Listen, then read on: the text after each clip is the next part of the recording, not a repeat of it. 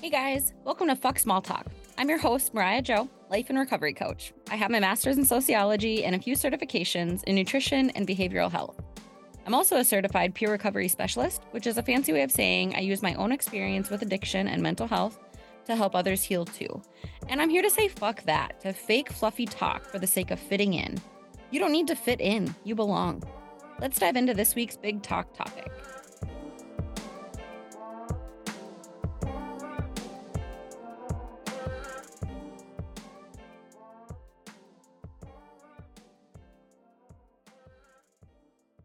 Hello, welcome to another episode of Fuck Small Talk. I am sitting with my sister, Jacqueline. Jac, say hi. Hi. I asked Jac to be on the podcast a while ago and she agreed. Um, so last week, if you checked out the Just Me episode, I know it was um it was definitely personal and uh definitely to the point for a lot of things. And I asked Jac to come on and talk about grief um just because I'm feeling so much of it so deeply. And I mentioned it on a few different episodes. And um, so today, when we are going through this discussion, you're going to learn a little bit about what grief actually is. We're going to talk about the different kinds of grief um, because so many people, we just assume that it's like death or divorce and that's it. And a lot of times, obviously, like grief is around that, but it's any other form of loss. And so she and I are going to get into that. We're going to hear a little bit about Jac's personal story, her background, and um, her upbringing. I mean, we we grew up in the same home with the same parents, but we're very different people. And like I said, we're we're five years apart. Um, and so yeah, it's just like a totally different experience. So you're going to hear a little bit about her. And then we are just going to go through. I'm just going to kind of interview her and ask her some questions on what she's learned about grief, um, what to do, what not to do around someone who's experiencing grief, and all of the things. Um, so how do you feel about it? Yeah, intimidated. I think talking about grief is intimidating for anyone. Yeah. Yeah. I think like grief just isn't a normal thing to talk about. Not to talk about, no, it's very taboo. Yes. I've taboo. talked about it a lot in small settings, but never to like a platform. Okay. But like you're so good at talking about grief and I know that obviously it comes with personal experience. So, Yeah. um you found a poem. So we I'm to read this poem for you guys before we start off just to kind of get you um to be on the same uh I guess like vibe as us. But this book is called Please Be Patient, I'm Grieving: How to Care for and Support the Grieving Heart. Um and it is by a man named Gary Roe. But there's a poem in here. Jacqueline showed it to me, and I just thought it was perfect. So it says Grief is not a disorder, a disease, or a sign of weakness. It is an emotional, physical, and spiritual necessity, the price you pay for love. The only cure for grief is to grieve. That's by Earl Grollman.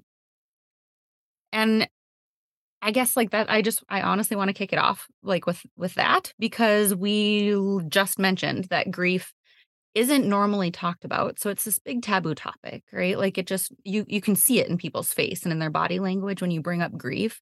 We like freeze and our eyes get all weird or we just like literally panic. Like instant stiff board. Well, because like we've it's it's like insert a human being into a situation that they're not familiar with and they're going to get clammy and weird.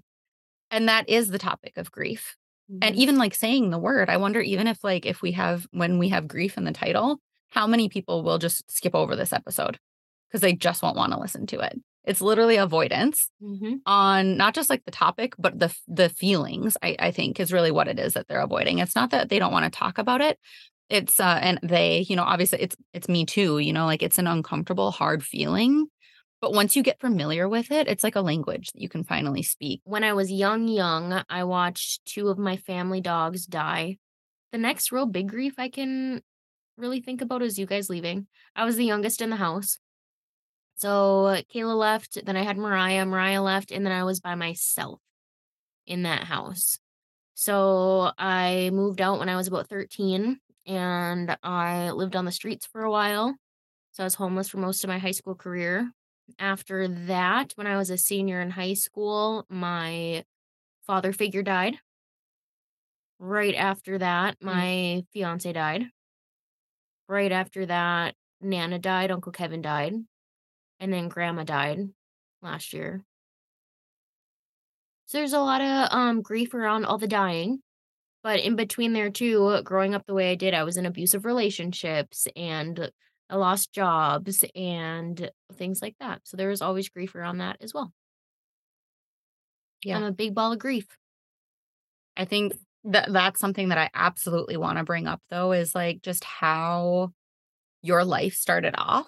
Just kind of like the the cards that were dealt, right? So like for those of you listening, like the family that we're born into, like obviously we don't choose that. Like it's not our choice where to like pop up in the world when we decide to arrive, you know? So it's like the fact that that was the the bones or like the framework that we were given to like build our successful sturdy life on is kind of shitty.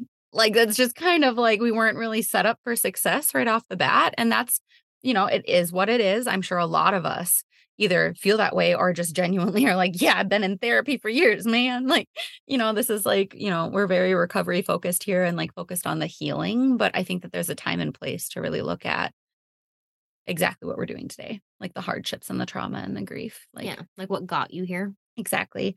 And like it's known and it is obvious to me, at least, that having a history of trauma or like CPTSD, having like complex grief in your life before experiencing a grief makes it harder before like experiencing a loss makes it harder for you to experience that loss because you don't really have the framework or like the tools or the support or the emotional understanding or whatever, like you already have so much of this like trauma and confusion that you're carrying around, just like what is life?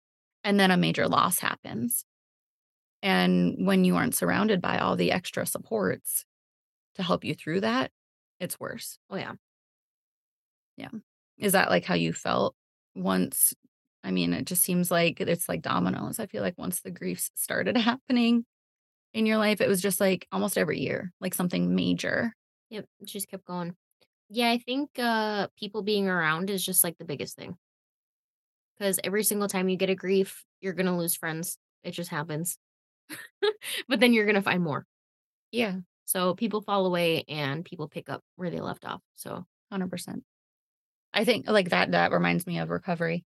You know, people that are um like if you're here because you're looking for deeper more meaningful conversations and finding a way to understand yourself and your emotions a little bit more, like you're in the right place. Like we're here for recovery and to heal and to talk through some of the shit that like none of us talk about. The fact that you are here and trying to better yourself though means that you if you haven't already will be experiencing loss in the form of like yourself. You kind of like um like when you go through major life changes, your support systems do fall away. Like Yeah. your your friends are your friends because you fit into a certain framework Right. that they expect from you. well, and after you have a grief in any form, you're not the same person. You can't be. Yeah. So you're constantly gonna switch whoever you're around and who you need around you is gonna change. It's always a change. So what do you say then when people are like, "Oh, I just need to get back to who I was." Or I'm just not the same or I'll I'll get there. I'll get I'll I'll be back to my normal self in no time. Bitch, no, you won't. What does that even mean? Like never again, actually. No, you can't. You can't go back. That's what it is now. like, Yeah. And I think like depending on who you are and past traumas and like there's so many variables, like depending on your support system, like any particular loss can feel different.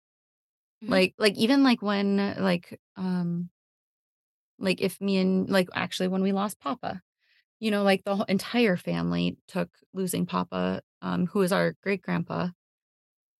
eh, We like lost our shit as a family. He was I mean, he is like the the uh the head of our family. I don't know. Like he was we all lost our shit. There was four of us that got a DUI within like six months. mhm, yeah, within the first year, yeah, of him dying. Yeah. We uh are a family that was never taught how to grieve. I think that that's really common for families that are surrounded around addiction or have alcohol as a main food group. um, where where it's like avoidance and numbing is what is preferred. Yeah. And we don't talk about that. Nope. Yeah. It's so weird. How many people don't talk about death? Why do you think it's weird that people don't talk about death? It's weird. But like the majority of people, like if you were to go out on the street and interview people, you'd be like, is it normal to talk about death? Fuck yeah. But do you feel like the normal person would say yes? Hell no. But why not? Because they're not taught that. And it's so weird. I'm like, we literally are taught about having babies, and it's so great to welcome a life into the world. And that is what we're taught. We're not taught about the yeah, terrible it's, it's cycle. fantastic. They're here forever. It's your baby brother, or my sister just had a baby. Like just cute things like that. And it's never like, well, we have the great honor of laying a great man to rest today. It's never that. right. It's all about life, not about death. Yep. It's always he was a great man. What are we gonna do now? And it's like you're gonna fucking respect that person and put him in the ground and have a great ceremony like he deserves. you're gonna send him off. Yeah, and it's it's kind of weird. It's like even in the culture of things, and I recognize like the human emotion to dress in black and grieve and cry, obviously. It's so interesting that that's how we frame it though, is like death is like this great, like must be like I must be lost. Yeah. Now. But like it's because it's like literally A makes B makes C. Like we live in a culture that doesn't talk about grief. Nobody is comfortable talking about death. So when you lose someone that you love, which 100% is going to happen in your lifetime as a human being, it will happen if it hasn't already. The majority of us have experienced major loss. Like, then we don't know how to grieve. And Right. then we isolate. And if And- nobody around you knows how to grieve, how are you supposed to learn how to grieve? You don't. Right. You turn to other things like drugs and alcohol or isolation or anything. Well, how do you grieve then? Like, what would, like, if someone is listening to this and maybe they're going through something personal, or maybe a friend of theirs is going through something and they're like, I want to be able to help that person more. Like, what is, what are some like tokens of advice that you could give to somebody of like, Like how to help your friend or how to help yourself. Um, I guess let's go with self first. Like, if someone is processing through grief, like, I, you've been my person, literally. I've been coming to you for all this stuff. Like, God, I've been, go- this breakup is throwing me for a loop. Like, all of the other series of grieves are coming up. I'm like grieving this house that we're sitting in right now. I'm moving. Like, I'm grieving a lot. Yeah. What would you say to somebody that's going through something hard and doesn't know how to fathom or comprehend the loss that they're feeling? You just have to be gentle. So if it like it's hard because it's all different. You're going to do different types of things when you're at different stages of your grief. So Okay. like when it first happens, you're not going to know what to do. You're not going to remember anything. You're going to be totally numb. You're not going to know what to even think or act or talk or ask for. You're not going to know anything. So at that point, it's best to, if you don't have to do anything, um, like make decisions and do whatever, it's best to literally just feel. Yeah Brené Brown talks about that, about the definition of overwhelm. Yeah. Like And- go somewhere where you feel safe, where you feel comfortable. Um, for me, a lot of the time it was when Papa passed away, if we're still talking about that, it was his walk in closet. I love that too. Just sitting on the ground with the smell of his like leather boots and Yeah. just his suits. and all of his um like big flannels that almost touch the ground. Mhm. You just sit in there and like tuck them around yourself like you were hiding. I sat in there all the time. I still have one of his flannels and it still has a used toothpick in the pocket. Yeah, me and mine has a cert in it. um but yeah, I would just like or under um that tree in mom's yard, that big cottonwood tree. It had like that perfect divot to sit in. Mhm. Like somewhere where I knew I could literally just sit and no one would bother me. And you literally just feel. Yeah, just find your safe space and let yourself be a human. Oh yeah. And there was times where like I would just sit there and stare at the wall and not do anything. And there was times where I would be crying so bad that I would have to lay down because I couldn't hold myself up anymore. And there was like you could do anything in there. I brought pasta salad in there all the time. Pasta salad. We're so Midwestern. yeah.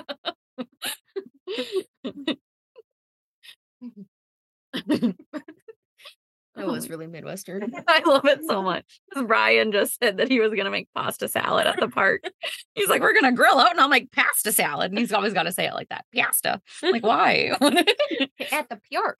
oh my god, it's ridiculous.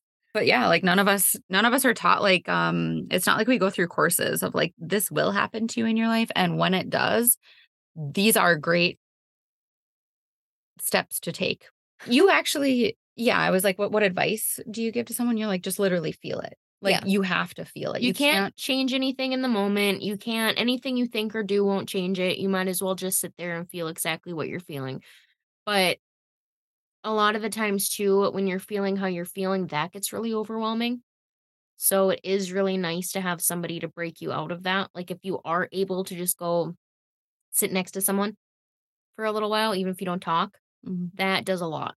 That's a really great point too, though, is like especially in the shock of like hearing news, like you know, you get that dreaded phone call. Like I've gotten so many of those in my fucking life.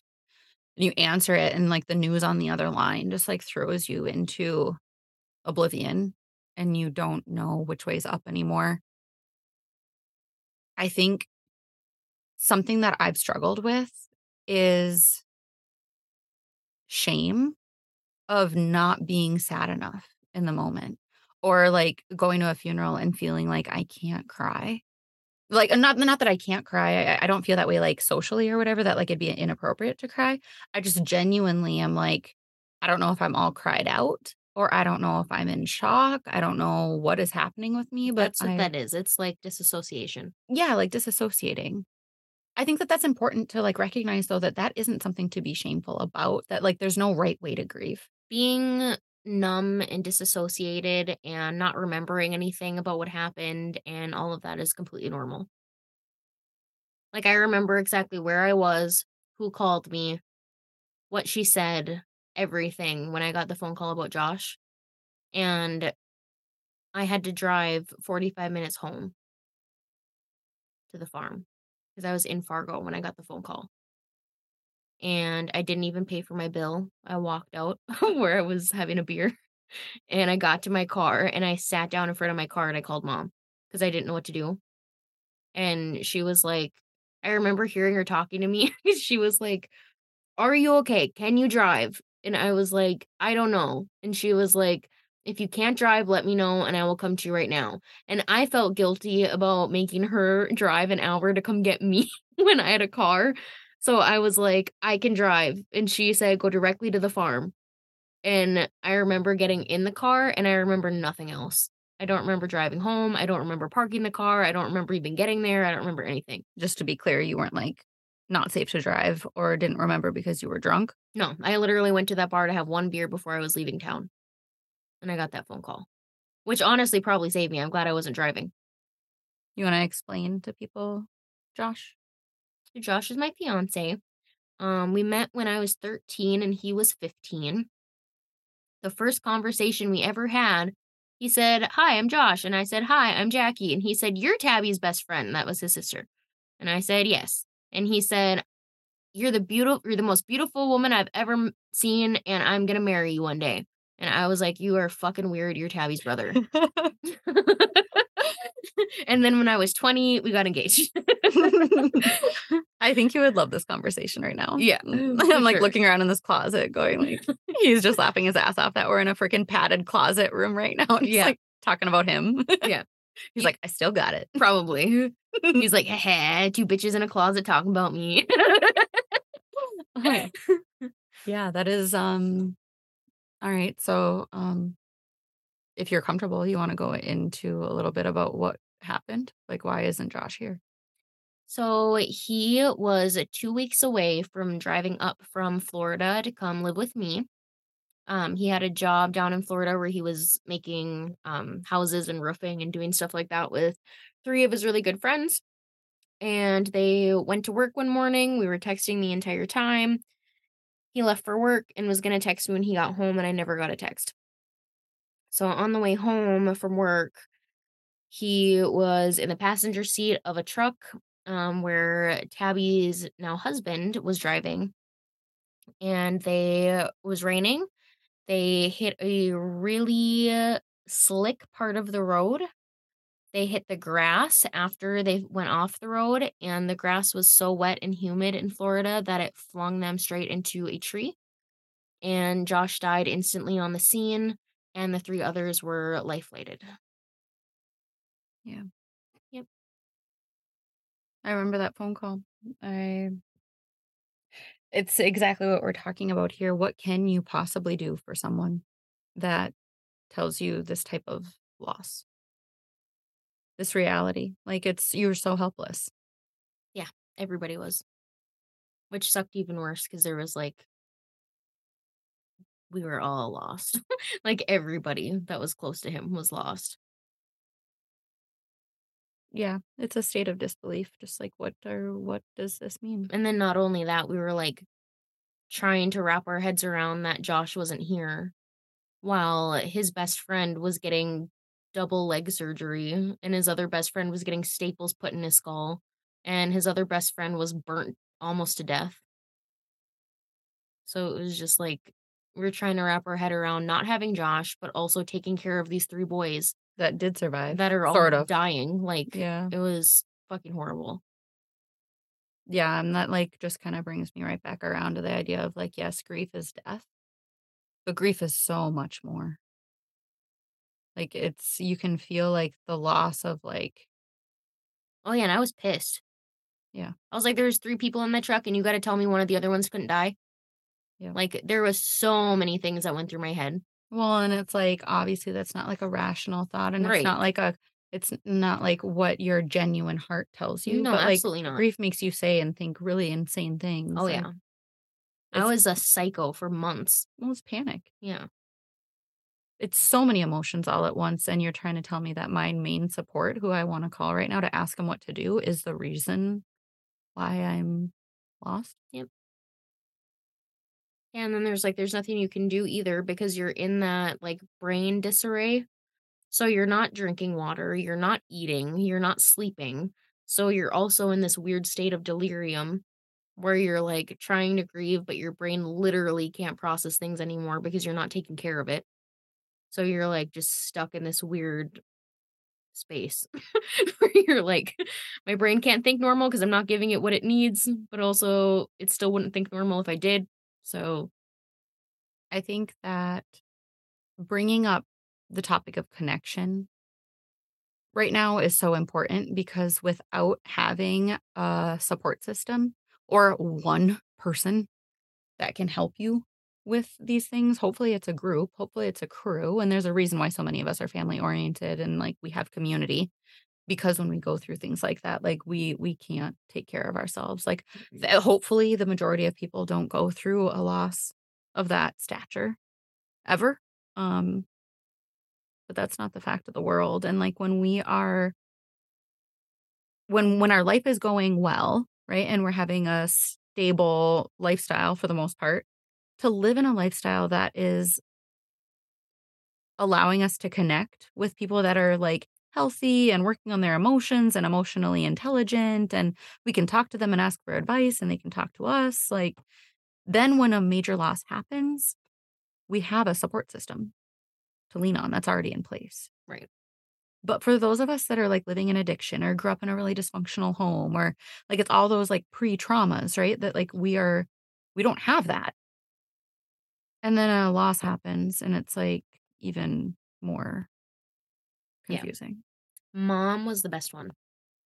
She is like a good grief person, i mean yeah mom is but she also has been through grief also her entire life. yeah so it makes sense. Mm, yeah our mom our mom yeah She literally like undressed me and put me in the shower after like two days of me just like laying there. she was like, Nope, it's time, get up. And I was like, I don't want it. She's like, I don't care. You can stand there. i love her so much Yep. she's like the most compassionate empathetic loving person in the whole world Mhm. like my i think like just because she has been through so much and i i think that that's for you too you know like one of the best things that like one of the best things about you being my person thank you thank god i don't know what the fuck i do without you like i call you about some of the craziest things sometimes and i'm i'm an emotional person you're always making fun of me for being a cancer sign yeah. but I'll call you and I'm just bawling about something or whatever it is. And your go to move, just by default, from all your grief training that you didn't really sign up for is to just let me talk. Yeah. Like, you just I don't know, like, a lot of times, like, I I don't need you to say the magic word or, like, you know, I don't need you to help me. 80 to 20 ratio, baby. What? What? What do you mean? The 80 to 20 ratio. It's how you're supposed to treat a grieving human. Oh. You're supposed to listen 80% of the time because the grieving person needs to talk 80% of the time. And you are Mm, supposed to talk 20% of the time because your words don't fucking matter. interesting. What do you mean your words don't matter? Like anything you say, you can't change grief. You're not going to make it better. Do not try to make it better. You won't. You'll make it worse. I promise you. you can say, it's so fucking true. you can say, I understand. I get it. And then just sit there. Or like, yeah, that's, I like that you're telling me that right now. We're like, I'm here. Say like easy, two words. it's great. Literally even just saying, "This fucking sucks." Yeah. I guess that's 3 words. Yeah. But that is that's valid. Like, Yep. that like, saying, like, "This is very valid for you to be this Absolutely. sad." You know? Yep. Yeah, you I didn't really realize that that's what you were doing. You're, like, hijacking my brain when I call you or when I come over, and I'm just like, "I need a minute," and you're like, "Have a seat." I'm like, okay. Sit down. How did you so is it just, like, your lived experience that got you through all this? Like, do you because you've done counseling. Yeah. Yeah, uh, right after Josh, Yep. I waited. right um, right after he passed, yeah. I probably went to therapy. I think it was November of that year when I started therapy. So I it was about five or six months after he passed. Can you can you explain because we grew up in addiction. We grew up with alcoholism everywhere. We grew up with just avoid your feelings. We grew up with don't talk about that. That's too hard of a topic. We grew up in the normal way to do things was to just drink your feelings away. Mhm. Why didn't you like, I'm still like, i'm mind boggled that we didn't, like, lose you too during all that. Because like, it's not a secret. Like, I know that the people on the pod just met you, but, like, your teenage years were a little crazy. You know, like, Yeah. uh, I feel like we switched roles, right? Like, you were, like you were, like, in it and, like, into, like, just not treating yourself very well. You got you were a little angsty, I would Mhm. say, Yeah. um, in high school, kind of into the whole party scene, all the stuff. Um, and I was, like, in volleyball and, like, in in, like, one-act plays and stuff and got, like, straight A's. And then we, like, literally, like, flipped roles. Like, I went to college and I just started over drinking and all the things, and then that that all happened with Josh, and you you didn't lean harder into your addiction. Like, why? That was Papa actually. Oh. So well, I did I did start drinking again after Josh passed away and I stopped Mm. again too. Mhm. But yeah, I was uh I would say I'm a bit of an addict. I definitely was in high school for Tendencies. sure. Yeah. We have tendencies. hmm Yeah. So I was definitely an addict through and through in high school. and before that, in middle school, I was drinking almost every single day. I started smoking weed really heavy in middle school. Um, and then high school is when I got into like methamphetamines and all of the crazy things. And then I was 18, still doing a shit ton of drugs, still in a really messed up relationship. Um, and I found out Papa was diagnosed with leukemia and I went balls to the walls. That's when I was like, wasn't coming home because I was just up for days on end. I would go to school just rolling still, like writing papers on Molly all Mm. day. Hmm. Like it was messed up.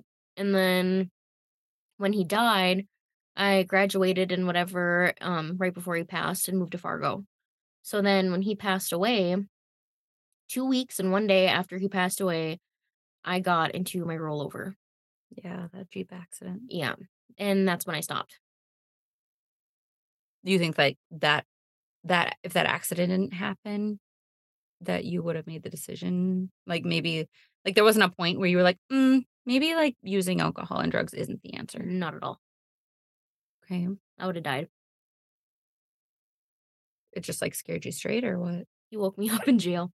oh my god. Okay, tell the people this story, please, please, please. So you're in jail. Okay, so you you're in a car accident. You you have a jeep. You roll it on the interstate, going I don't know who how fucking fast. eighty something. I hate you for this story, by the way. Yeah. I'm not going to laugh during this part because you're my favorite person and you're so important. And I can't believe that you were driving like that. Also, I'm not here to shame you because, yeah, definitely have a DUI on my record and have done some bad shit. Shit. However, you did not die. You Nope. did, you were alive. I didn't even get hurt. So fucking bizarre. I had to pull some glass out of my arm. That's it. And the EMTs literally took their time to come get you. I mean, they were they were like, we just didn't expect you to be alive. Oh yeah, no, they all thought I was dead. Their sirens were off. Yes. That's insane. I hate this story. Okay, so you got arrested because you shouldn't be driving like that. Yep. Um, they pulled up, realized I was alive, shocked all of them. Um, they took me to Essentia Health, uh, drew my blood. I was 0.169 and they took me to jail. They were really nice to me the whole time. They handcuffed me in the front and were giving me water. they were like, they were really nice to me.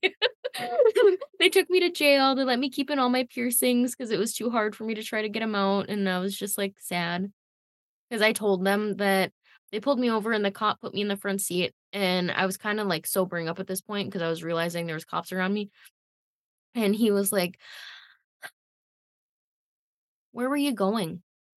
And I was like, I was gonna go see my papa. And he was like, Where does he live? And then it, I like realized in real time that he had died. Hmm. And I was like, Oh, I guess he he died like two weeks ago. And the guy just like didn't even say anything. He just like touched my arm and like kept driving.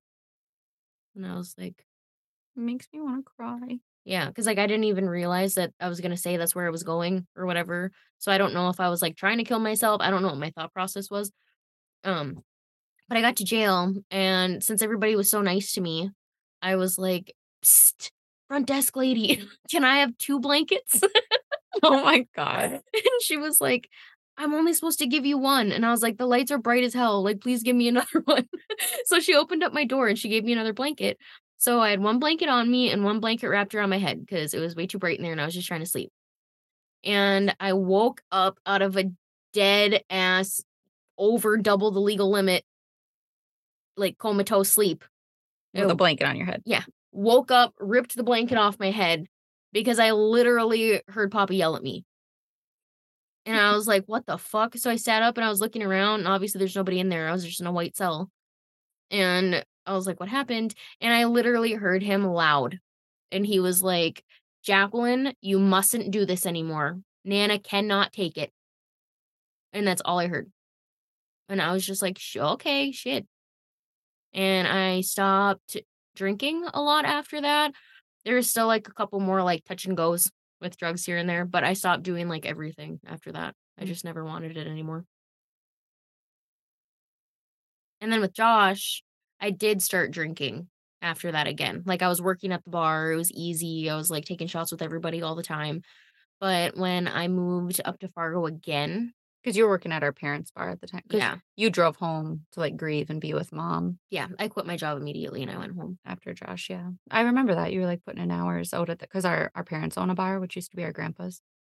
So yeah, you were out there working. hmm I worked out there for like a year and a half. I mean, I did too for like tips and stuff every now and then, but So I drank a lot then, um, because I was always in town and like skipping bars and whatever. I hung out with the townspeople, and that's what they do when there's two thousand people in four bars. yeah. So, Population four Um, bars. yeah.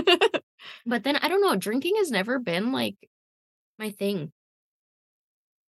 Like I used to drink a lot, like when I was younger, like 18s, 19s, and then it just made me so sick, like so many times, all the time, and I never really liked the taste of it anyway. I was just like drinking to forget. so now I'm just like I don't want to. If it doesn't taste like delicious, I don't want to drink it, yeah. and I don't want to feel like shit. So if I feel like I'm getting tipsy, I'm gonna stop. That's so bizarre that like it's just bizarre that you have that headspace today. It's it's bizarre in like the best way, obviously, but Yeah. like how weird to I still smoke a lot of weed.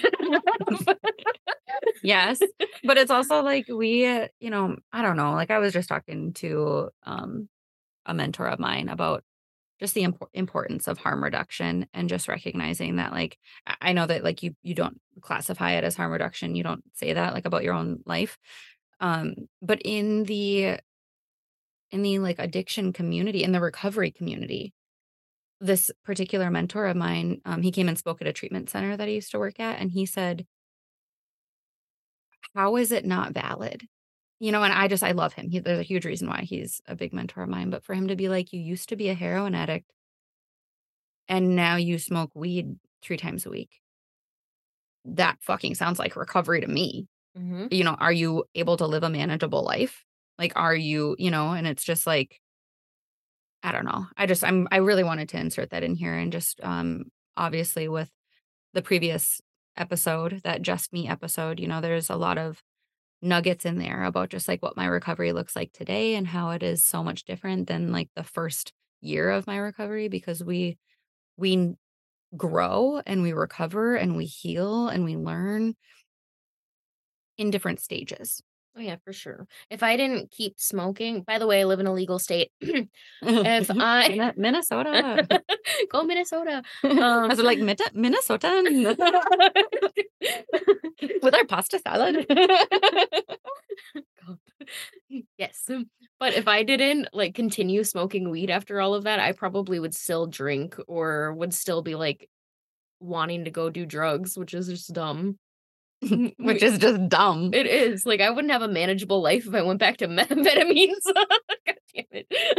Yeah, I mean, I I recognize and understand um sobriety, like um hard sobriety and why it's so beautiful and so needed in so many different people's lives by, you know, that's their choice or that's like what they need or however it looks, but also recognizing that like so like we'll talk about like recovery in the form of grief, you know, and it's also like you can use this to recognize like recovery in um like healing from using alcohol every freaking day of your life to like copious amounts, you know, like so like when a loss happens, like what you needed the first week or the first year when when Josh passed away or like when Papa passed or like any of these like major deep like what you needed in that first year is totally different Yeah. than what you need like 4 years later. I honestly think too, I never really told anybody about it because it was messed up.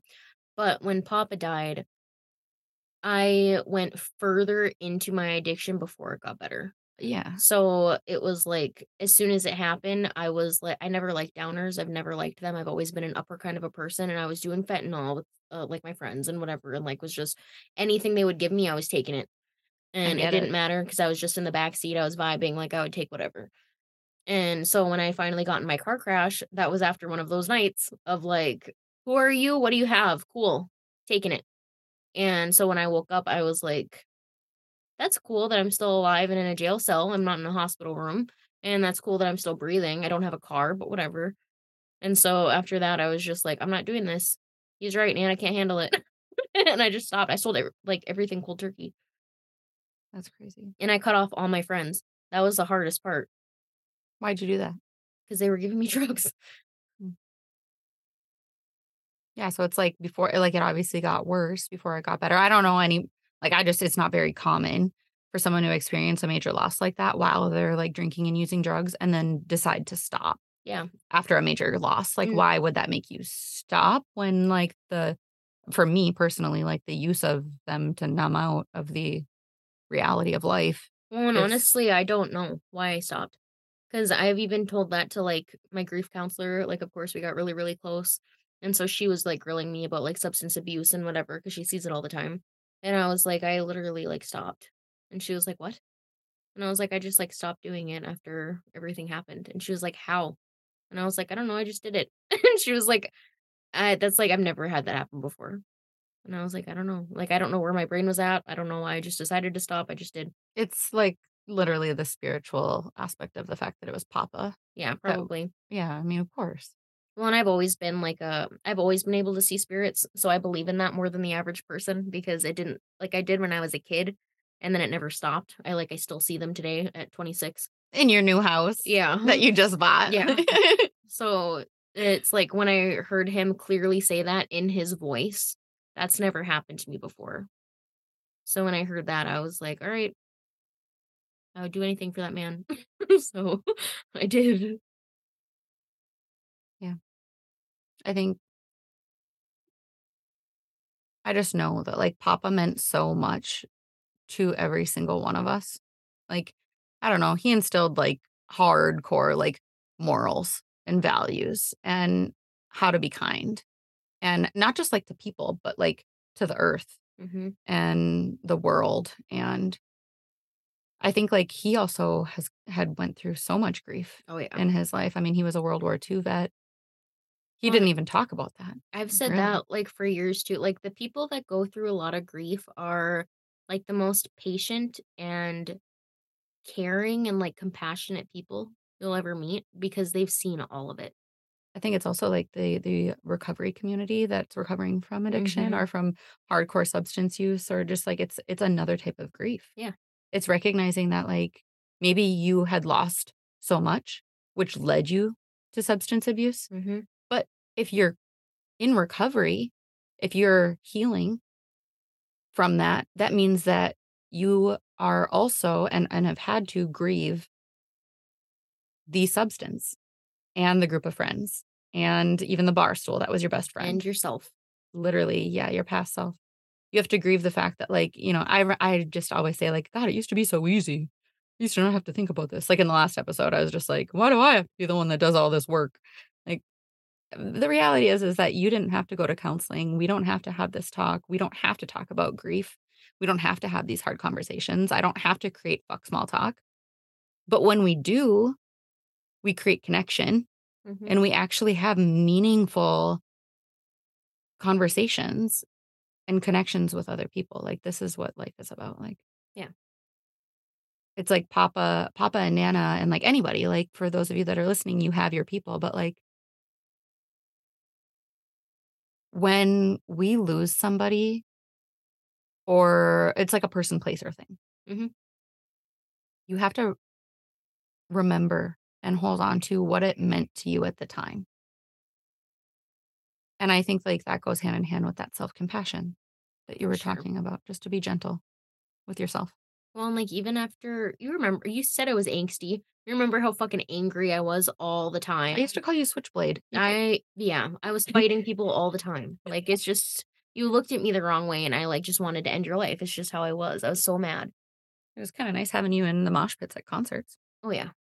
I got I still get up to the front at concerts. That part didn't leave. But after Josh died, I think that was, like, the major monumental shift in my personality because I changed so much, like, I wasn't the same person, obviously because you never are. But I just wasn't mad anymore. And, like, now, it takes, like, a lot to, like, actually piss me off. Like, I Yeah. just don't really get there very easy. Yeah, you're more of, like, a acceptance. Yeah. Or like a, "Oh, okay." Mhm. Or it's just like, "Alright, if that's how you're gonna act." Yeah. Y you know, you don't, like, engage.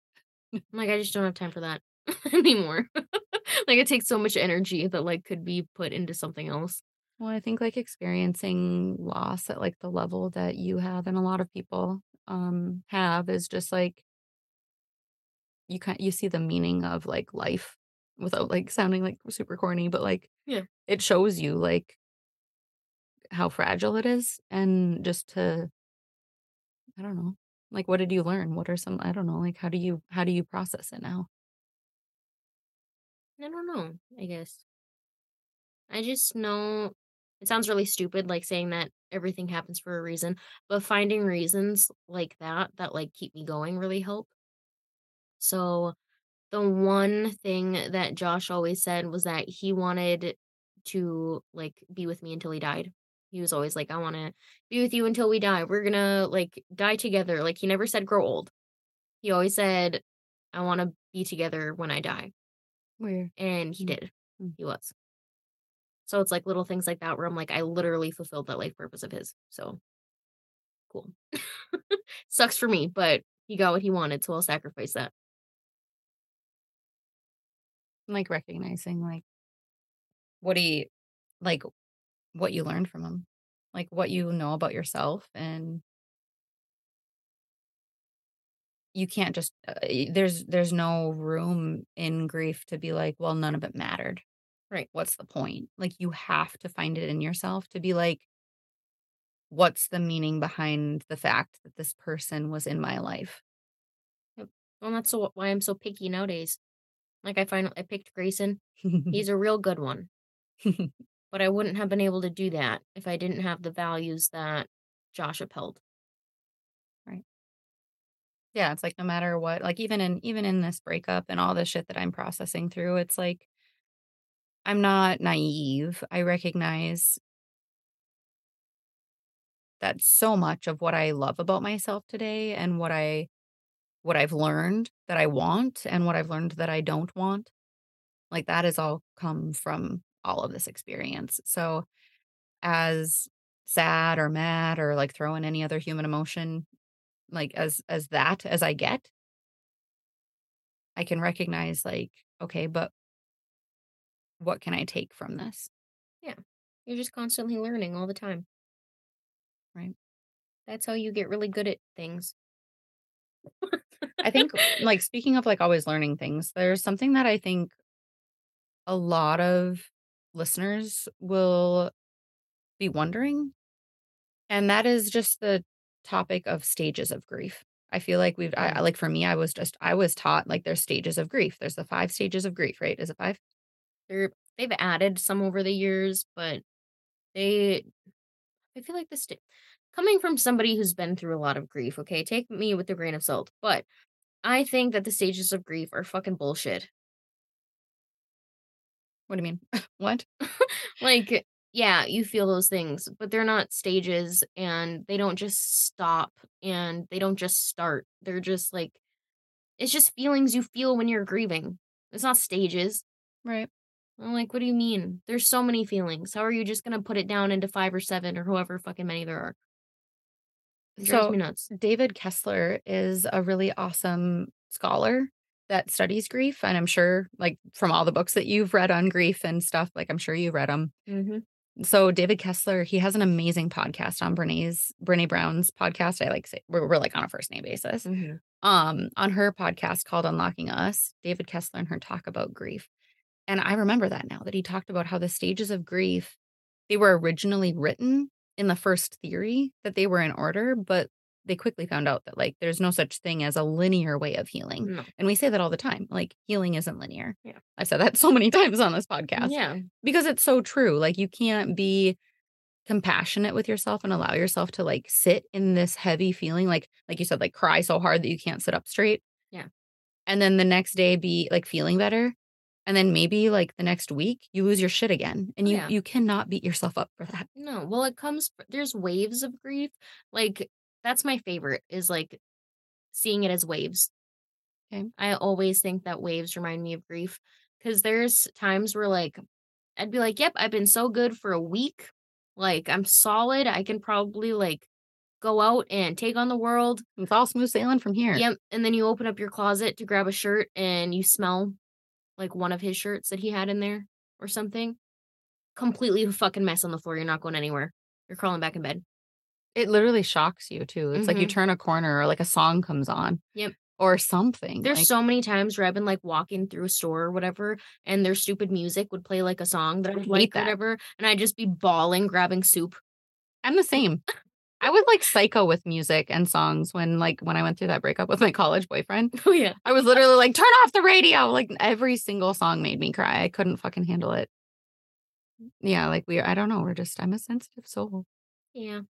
But- it's okay. When you've been fucking ripped open and your heart is like, what is going on? And not to mention you you've been saying this whole time, like you are not yourself. No. You literally are now a new version of yourself. Yep. There's no such thing as going back. You will never be that person who had that person in their life ever again. You are now moving forward and they are not. Yep. What does that mean? Or you're moving forward without the alcohol. Yep. You have to leave it. You know, or whatever it is that you are leaving behind. It is. It's scary. It's you're terrifying. you're going to like a whole new literally a whole new life. You're reinventing your whole entire person, your whole entire life. You don't know what your personality is. You don't know what kind of music you like. you don't know who your friends are. It's like, Yeah. I felt grief a lot too, um, getting on meds, Hmm. which was really weird. Hmm. I used to really, really love super, super sad music. It's like my jam. Like sad boy, like cry your eyes out on the way home music. Emo. Yeah, it's like my soul. Mhm. And then I got on medication and it just doesn't hit the same. That fucking sucks. I know. I'm like, now I gotta like, I, I don't like this music very much. And I'm like, it's literally like the only thing that gives me chills. And uh, I can't even listen to it because I don't enjoy it as much. That's that like melancholy, bittersweet part in us that I think like we we recognize like pain as like comfort. Yeah. And so getting on like a like you said, like a certain medication that like in your day-to-day life benefits you for just creating stability, Yeah. which is amazing. You're like, wow, this is what normal feels like. But then you turn on you like want to feel good in the pain and you're mad. Damn it, I'm not depressed anymore. Who am I if I don't have my depression? that is how I felt though. I was uh, being unmanaged bipolar for so long that I just like knew how to live through my ebbs and flows easy. Mhm. And then I got on meds and I'm like, well, fuck. I feel the same all day. Like now, now what? You're like, I've had this problem my whole life that I've been just like, Yeah, I have like no motivation to do anything now. My house doesn't get overly dirty because I kind of pick up every day, which sucks.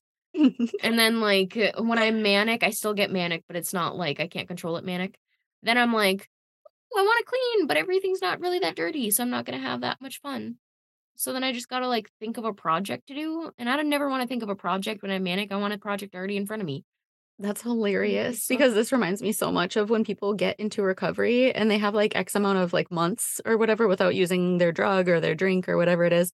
And uh, I'll say like it is it's it's humorous in this setting, but it's also like really detrimental to people's life when you think like when you've been so surrounded by trauma and dysfunction and that is your normal that it feels comfortable Mhm. to you.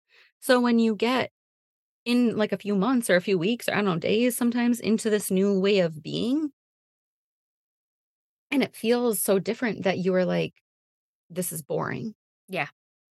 But it's actually literally healthy and stable. Yeah. And that feels more scary to you to feel stable. That's what my med manager said. Was like, I don't like my old music, and also everything just feels kind of meh. And she was like, meh, like you want to die?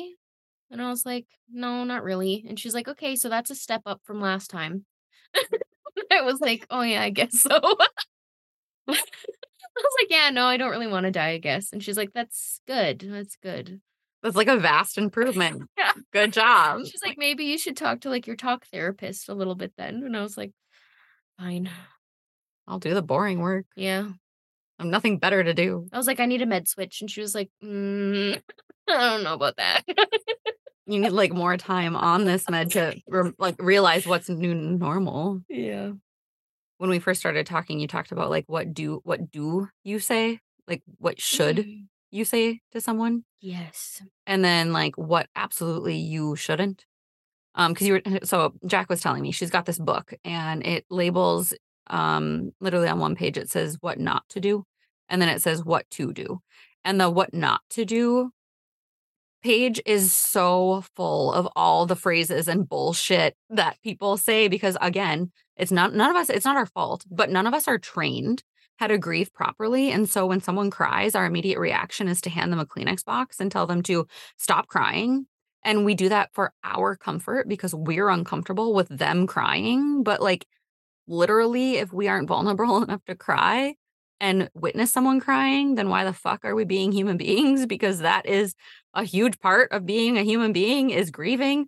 Anyway, so now I'm on a tangent. Anyway, would you so kindly tell people maybe things that you shouldn't say to someone? Yeah, I would love that. Okay. Before I do that, um, I want to tell everybody that it's not weird for videotaping or for or uh taking pictures of a funeral. If somebody wants you to record or take pictures at a funeral, take pictures. Oh, I, I did for Nana. I couldn't not. That was my last time seeing her. Yeah. I didn't know how to not do that. Why is that? Why why did you have to say that? Because everybody okay, so I took pictures at Josh's funeral. It's like a very weird thing to do in American culture. We just don't do it. A lot of other cultures literally take family photos with their dead loved ones. Taking pictures and creating memories at a sad event is good. I think that that is exactly what you were saying about like celebration of life Yeah. versus sad crying loss of a person Yeah. funeral. Like everybody wore black. Like like grandma would have came back and beat us. She would have been so mad. Grandma would have been so upset if we were all just weeping and wearing black. She would have been like, This is not a party. Yeah. I deserve a party. We were all really sad at Josh's funeral, but he also had a like 50 man motorcycle club that pulled up and they all revved their engines outside Yeah. and picked people up and it was really cool.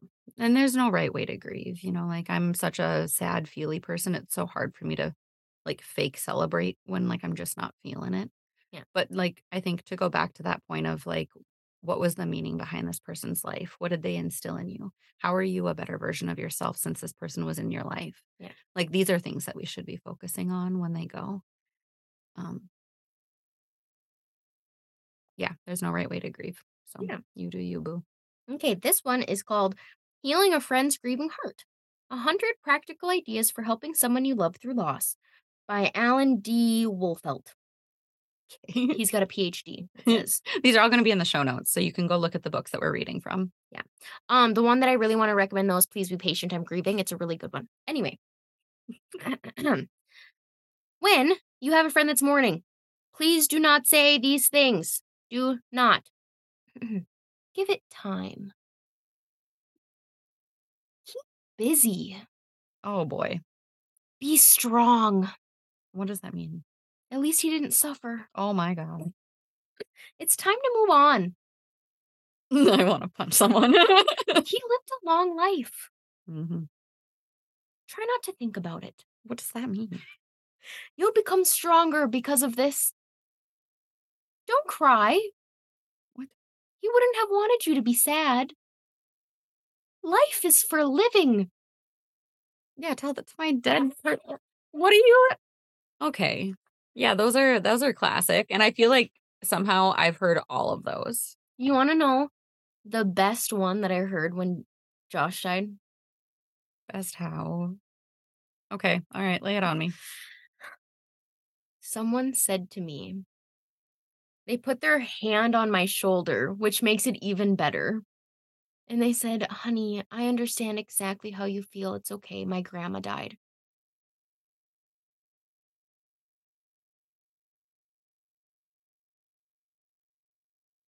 I think like the pause there was warranted. like I think that that was what like I lost my shit actually when we lost Nana. Like okay, when we lost Nana, no, it, it was actually mom. It was when mom got diagnosed with her lung cancer. Sh I was sitting outside of a meeting.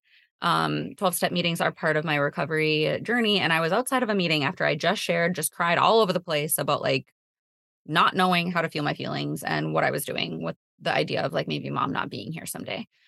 And someone came up to me after a meeting. I don't even know who it was. I genuinely apologize if you're listening to this and it was you. Please come talk to me or send me a DM or something. However, somebody, I think it was a girl, a woman, came up to me and said, I know, I know exactly what you're going through with your mom because my dad died of blah, blah, blah, whatever it was. And I lost my shit on that person. I was like, first of all, my mom's not dead. Second of all, your dad and my mom are nothing alike. Third of all, you don't know anything about my relationship that I have with my mother. You don't know that we have the same brown eyes and the same skin tone and the same laugh. You don't know that I call her for everything. You don't know that she peels the clothes off of my little sister when she's grieving and throws her in a shower because she's the best caregiver in the world.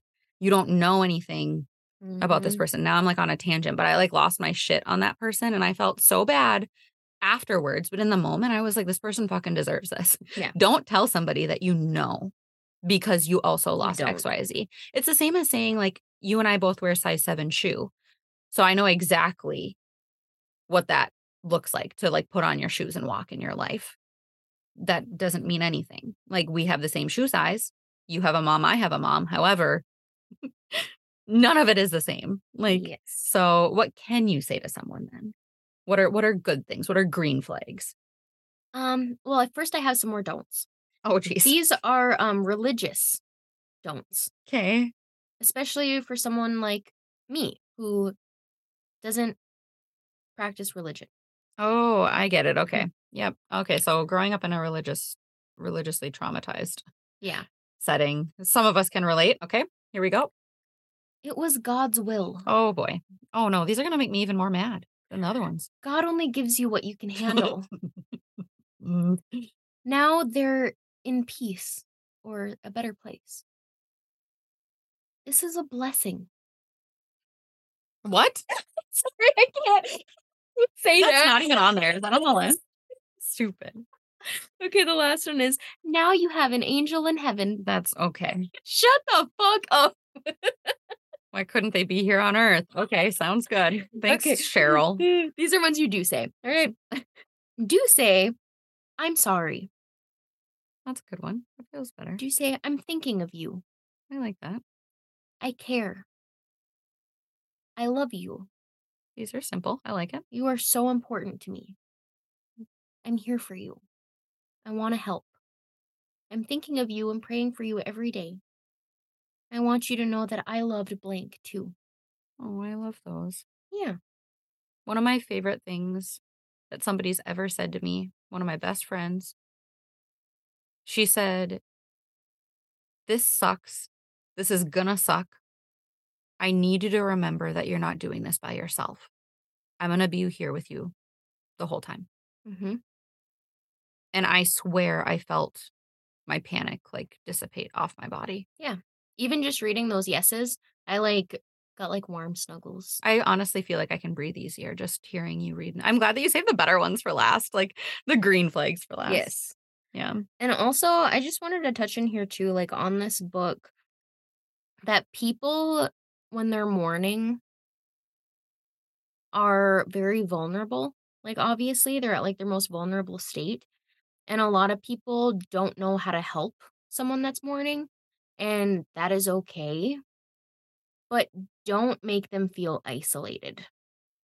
Because a lot of the times, a lot of these books actually are like, they talk about how you lose someone and you're literally going through the worst grief that you've ever experienced and you don't know what way is up. And we have this such weird taboo about death and getting back up and getting back to work that people put like a time cap on sympathy. Yep. So they're like, well, you should feel better by now. I don't get what you're doing. And they make them feel worse or that they're not valid anymore or that they're losing their friends and their family around them because they don't understand anymore. And like, there is not a time capsule on grief, but there is on sympathy. So you have to like mishmash those two together somehow. Mhm. I think like that just goes hand in hand with the fact that like you you're not responsible for fixing the grieving person because you literally can't. So you feeling impatient with their grieving has everything to do with you and nothing to do with the process that they need to go through and are going through. Yeah. I think like I, I want to say this too, just um when we are when we're talking about like being in shock and being in this new phase, you're like it's a new era of your life. You don't know who the fuck you are. You don't know what the fuck just happened. It's like also like getting into recovery, right? Dropping your addiction and being like, I can't anymore. Like, how can we learn how to live a different life? You're literally taking baby steps and figuring out what is the new normal? What is this new world? And it literally, if, if it helps, like picture this person who's grieving this major loss, whatever it is, as a newborn baby. Yeah. They are literally an infant, which infants are helpless. They need all of the support. They need sometimes to literally be stripped of their clothes, thrown in a shower, and like force fed. Yeah. Like babies, uh, infants, like they're so new to the world. Everything hurts. Everything's too loud, too bright, too scary. And they need to literally re, they need to learn everything all over again. And for someone, especially like we, we had Papa in our life, obviously our whole lives. hmm I was in my 20s when we lost Papa, and I didn't comprehend what life was like without having Papa home. Right. Like, what is, what's the farm? Yeah. With oh, Papa in his chair. I'm so confused. Like, that doesn't make any sense. And so to have to, like, I don't know, I, I just think like giving someone compassion about that and recognizing that, like, this major event shocked their world so much whether, like I said, that's like getting into recovery, whatever it is, that like they literally don't know who they are because they haven't had to operate as someone without that person, place, or thing Mhm. in their life can hopefully allow us to just like give them grace and give them that space to figure it out and just support them while they figure out what it is. Yeah. And also ask them to do things. Yeah. Like, it was so nice. There'd be times where, like, I would just be like sitting on the couch, like staring at the wall because I couldn't sleep. And mom would be like, Do you want to go look at the sun? I'd be like, Sure, because she'd already made coffee. So we'd like just get her stupid little cup. Everything was stupid.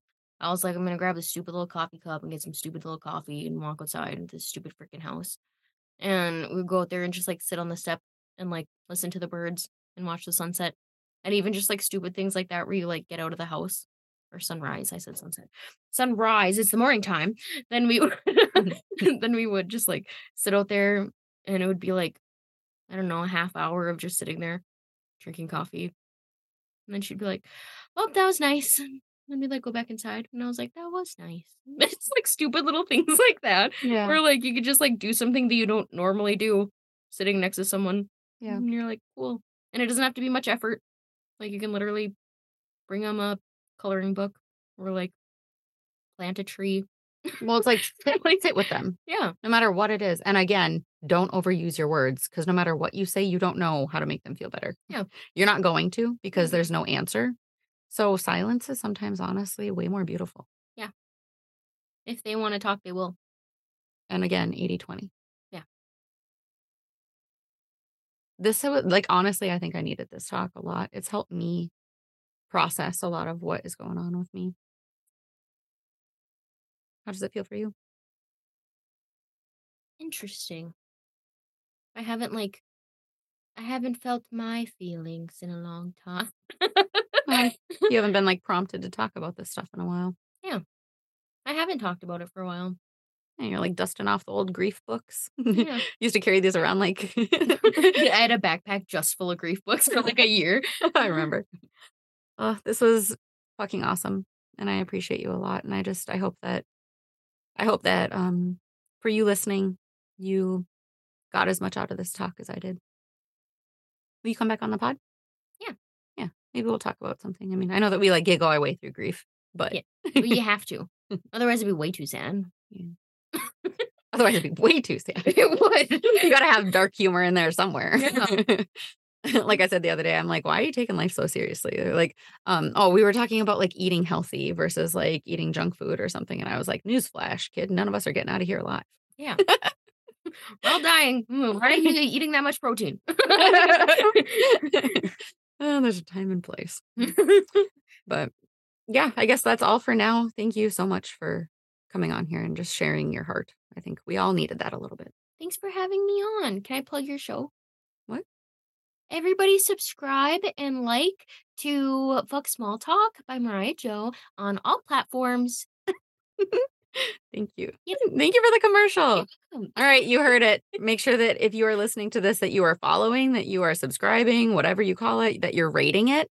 If you rate the podcast a five star, I love you forever. It helps me so much. New podcasters mm-hmm. need that. And at the same time, if you got something out of this episode, if you learned something, or if you're feeling good about it, share it with someone who may be grieving or who might benefit from this talk. Yeah, share me. Share me all over. Yeah, share share her all over. Share me all your sad friends. Yeah, share the grief. And then we'll start to have normal talks about grief because it is normal. Yeah. 100% of us are going to feel it in our lifetime. So we might as well talk about it. So are pictures at funerals. Totally normal. pictures at funerals are normal. that, that's your that's your lesson. All right. Sisters out.